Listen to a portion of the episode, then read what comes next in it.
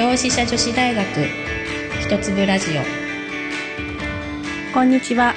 同志社女子大学一粒ラジオへようこそ。私は本日のナビゲーター、同志社女子大学広報部の川添舞子です。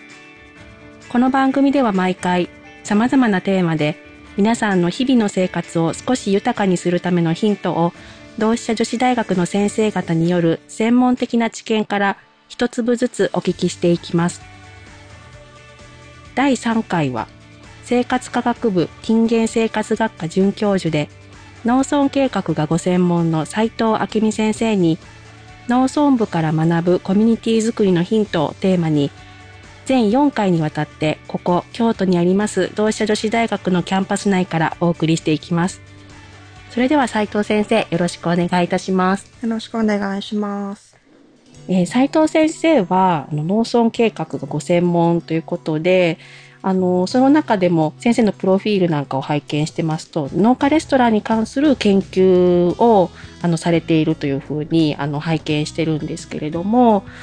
あの実際私自身は農家レストランという言葉は初めて耳にしたところなんです。なのであのこの農家レストランについてまずはお聞きしたいなと思うんですけれどもよろしくお願いします。はい。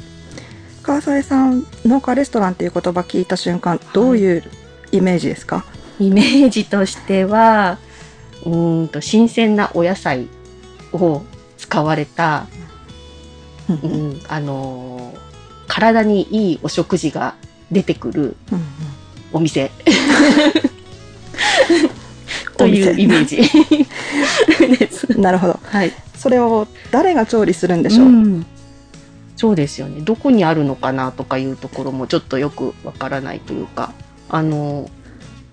それこそ街中とかで自然派食材を使ったお店とかそういうの割と最近多いんですけどね。そういうのとはまた違うんですよね。そうですね。えっ、と、農家レストランっていうものに関しては、基本的に農家の方がうん。調理をします。はい、で、農家の方が何を調理するかっていうと、んご自身で生産された農作物を使って、うんご自身のご自宅であったり、うん。あとはまあ空いている地域内の建物とか、うん。あとは今は道の駅もありますかね。そういうところを使って、まあ、自分の手で自分の生産したものを調理してうんうんお客さんに出しているのが基本的な農家レストランというものになってます。ということはあの私がこう見たことがあったりイメージしているその街中でさっき言ったようなレストランっていうのは厳密厳密じゃないな。農家レストランとは言わないんですよね。誰が調理してるんですかね。プロの料理の料理人の方が作ってるとちょっと違うかなっていうところになります。その食材を仕入れてるだけとかだとやっぱ違うんですね。そうですね。他の飲食店と一緒になってしまうので、うんうんうんまあコンセプトが自然派だったり、はい。まあ地産地消っていうことに関してはええ意識してるかもしれないですけど、うんうん農家レストランとはまたちょっと別かなっていうところになります。今そういう農家レストランと言われるところは日本国内にはどれくらいあるんでしょうか？うんとここ最近私ちょっと厳密には終えてないんですけれども、1500件ほどはい。日本にははい。存在していたはずです。でしていたはず。はずといういうのははいこのコロナでうん。ちょっと閉店してしまっている農家レストランさんがありますので、はいちょっとその辺が今どうなってるかわからないというところで、うんえっ、とそのぐらい私が調査をしていた時にはうんあったっていうのを記憶してます。あーどういった地域地区に多いとかそういった傾向なんかもあったりするんですか？まあ農家レストランなんで、うん農村部ですね。いいわゆるもう北は北海道から、そうですそうです。北海道から沖縄まではい、各都道府県にもかなりありますし、ええええ。っと私は主に東北の生まれなので、あはい。学生時代を東北で過ごしてるのでえ、はい。東北の農家レストランを見てましたけど、うん。まあそこではやっぱり米が取れなかった地域はうん。そばを使ってそのそばに特化した農家レストランが結構多かったりあとはまあお餅とかもありますね。そういうものを使ってるところもあります。関西も結構ありますよ。あそうなんですか、はい、え例えばどこだろう。京都だと大原の方にもありますし、うんえ。ー、大阪も堺の方とかにもありますし。あ,、そうなんですかえっとまあ、農家レストランをやってらっしゃる方の目的みたいなことを見ていると、うん、その地域に合った郷土料理をどうにか残したいっていう思いでやってらっしゃる方ももちろんいますし、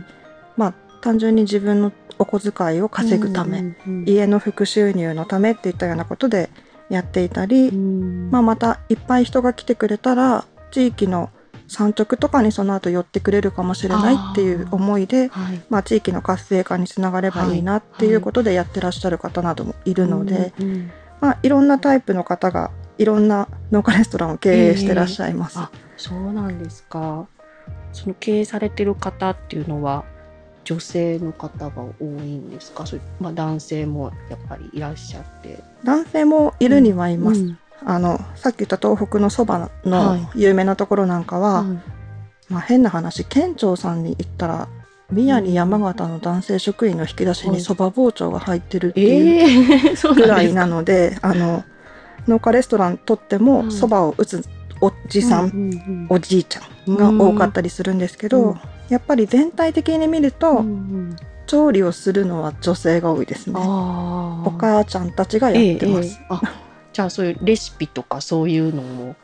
お母ちゃんがとかおばあちゃんがやってたのを引き継いでとかそう、ね,、いう感じですか？はい。もう一人でやってらっしゃる方は自分の味をそのまま提供してますので、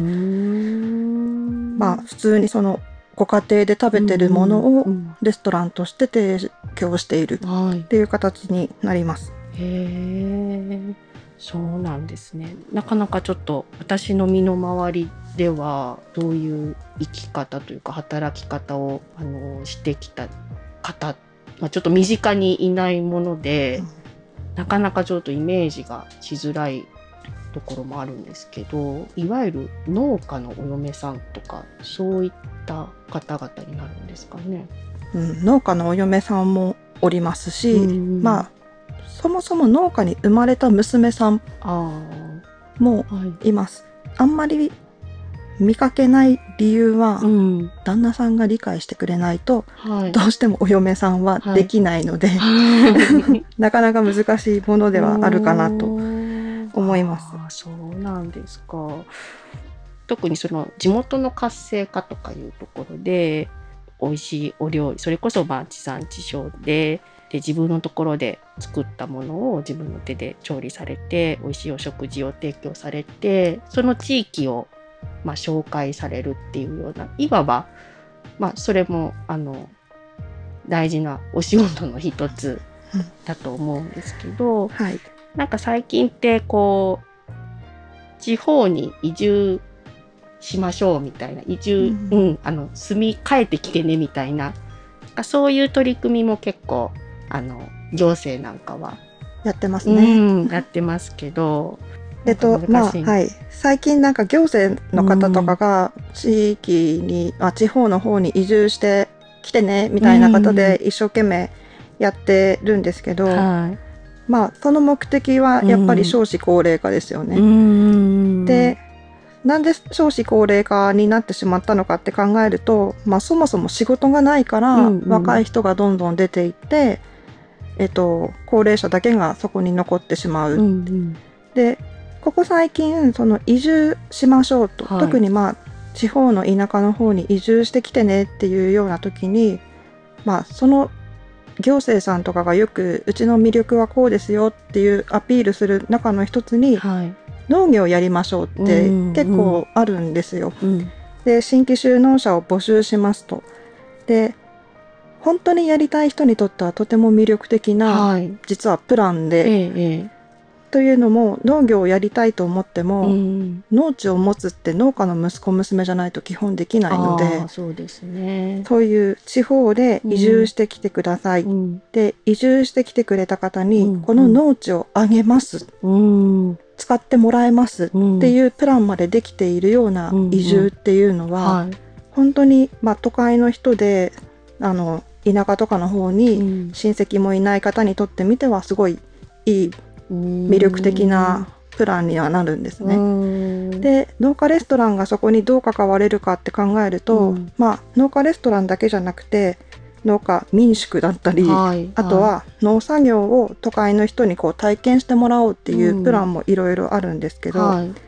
そういうものを都会の人が自らやっていくっていう方も増えてます。うん、都会の人が移住をして、えー、そこでまあ農業経営者になって、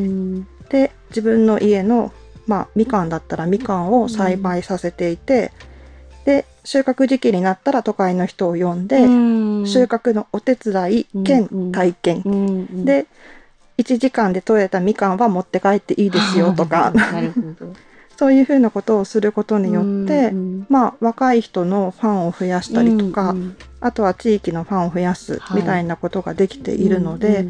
えっと、そういう若い人を呼び込みつつ、都会の人を呼び込みつつっていうようなことは、結構やられてますね。そうなんですね。結局あれですね。だから都会にずっと長く住んでたけど、なんとなくこう農業とかそういうお仕事に興味があるけどなかなか手を出しにくいような人と、うん、人のニーズとその農村部の方での人が来てほしい地域を活性化させたい自分のそれこそまあ代々つないできた、あの、土地であったり、あの、まあそういう農産物とかを、あの、今後も引き継いでいきたいと思っているような人との、こう、なんていうか、ウィンウィンの関係というか、そういうのがうまくいくと、なんとなくその地方の活性化みたいなところにも、そうですね。最終的にはつながっていくんですかね。いくし、あとはまあ、移住するときにやっぱり仕事って、大きな要因にはなるので、ええ、まあ、農家レストランとかに関しては、うん、あの若い女の子で将来は自分のレストラン持ちたいんです。ただちょっとまだ自信がないんです。っていう人が、あのお手伝いさんみたいな形で従業員の形で一回入ってきて田舎で農業を学びつつ農家レストランで技術を学びつつっていうような形でやってきてる人もいます。そうですか。まあ、あの私自身は今お話をお聞きして本当にその農村部でのそういった女性の働き方があるんだなっていうことをすごく感じたところでした。今回に関してはあの農家レストランのお話をメインでお話をお聞きしましたけれどもまたちょっと次回以降あの引き続き3回先生に、あの、エピソードとしてお話をお聞きしていきますので、また、あの、田舎暮らしのことであったりとか、あの、最終には、あの、コミュニティ作りみたいなところの、あの、ヒントなんかをお聞きするような内容で、あの、またぜひ次回以降もお話をお聞きしたいと思っております。今日は先生ありがとうございました。はい、ありがとうございました。本日は、えー、農村部から学ぶコミュニティ作りのヒントをテーマに斉藤明美先生にお話をお伺いしました。え次回は田舎暮らしの人とのつながりについてお話を伺っていきたいと思います。本日はありがとうございました。次回もよろしくお願いいたします。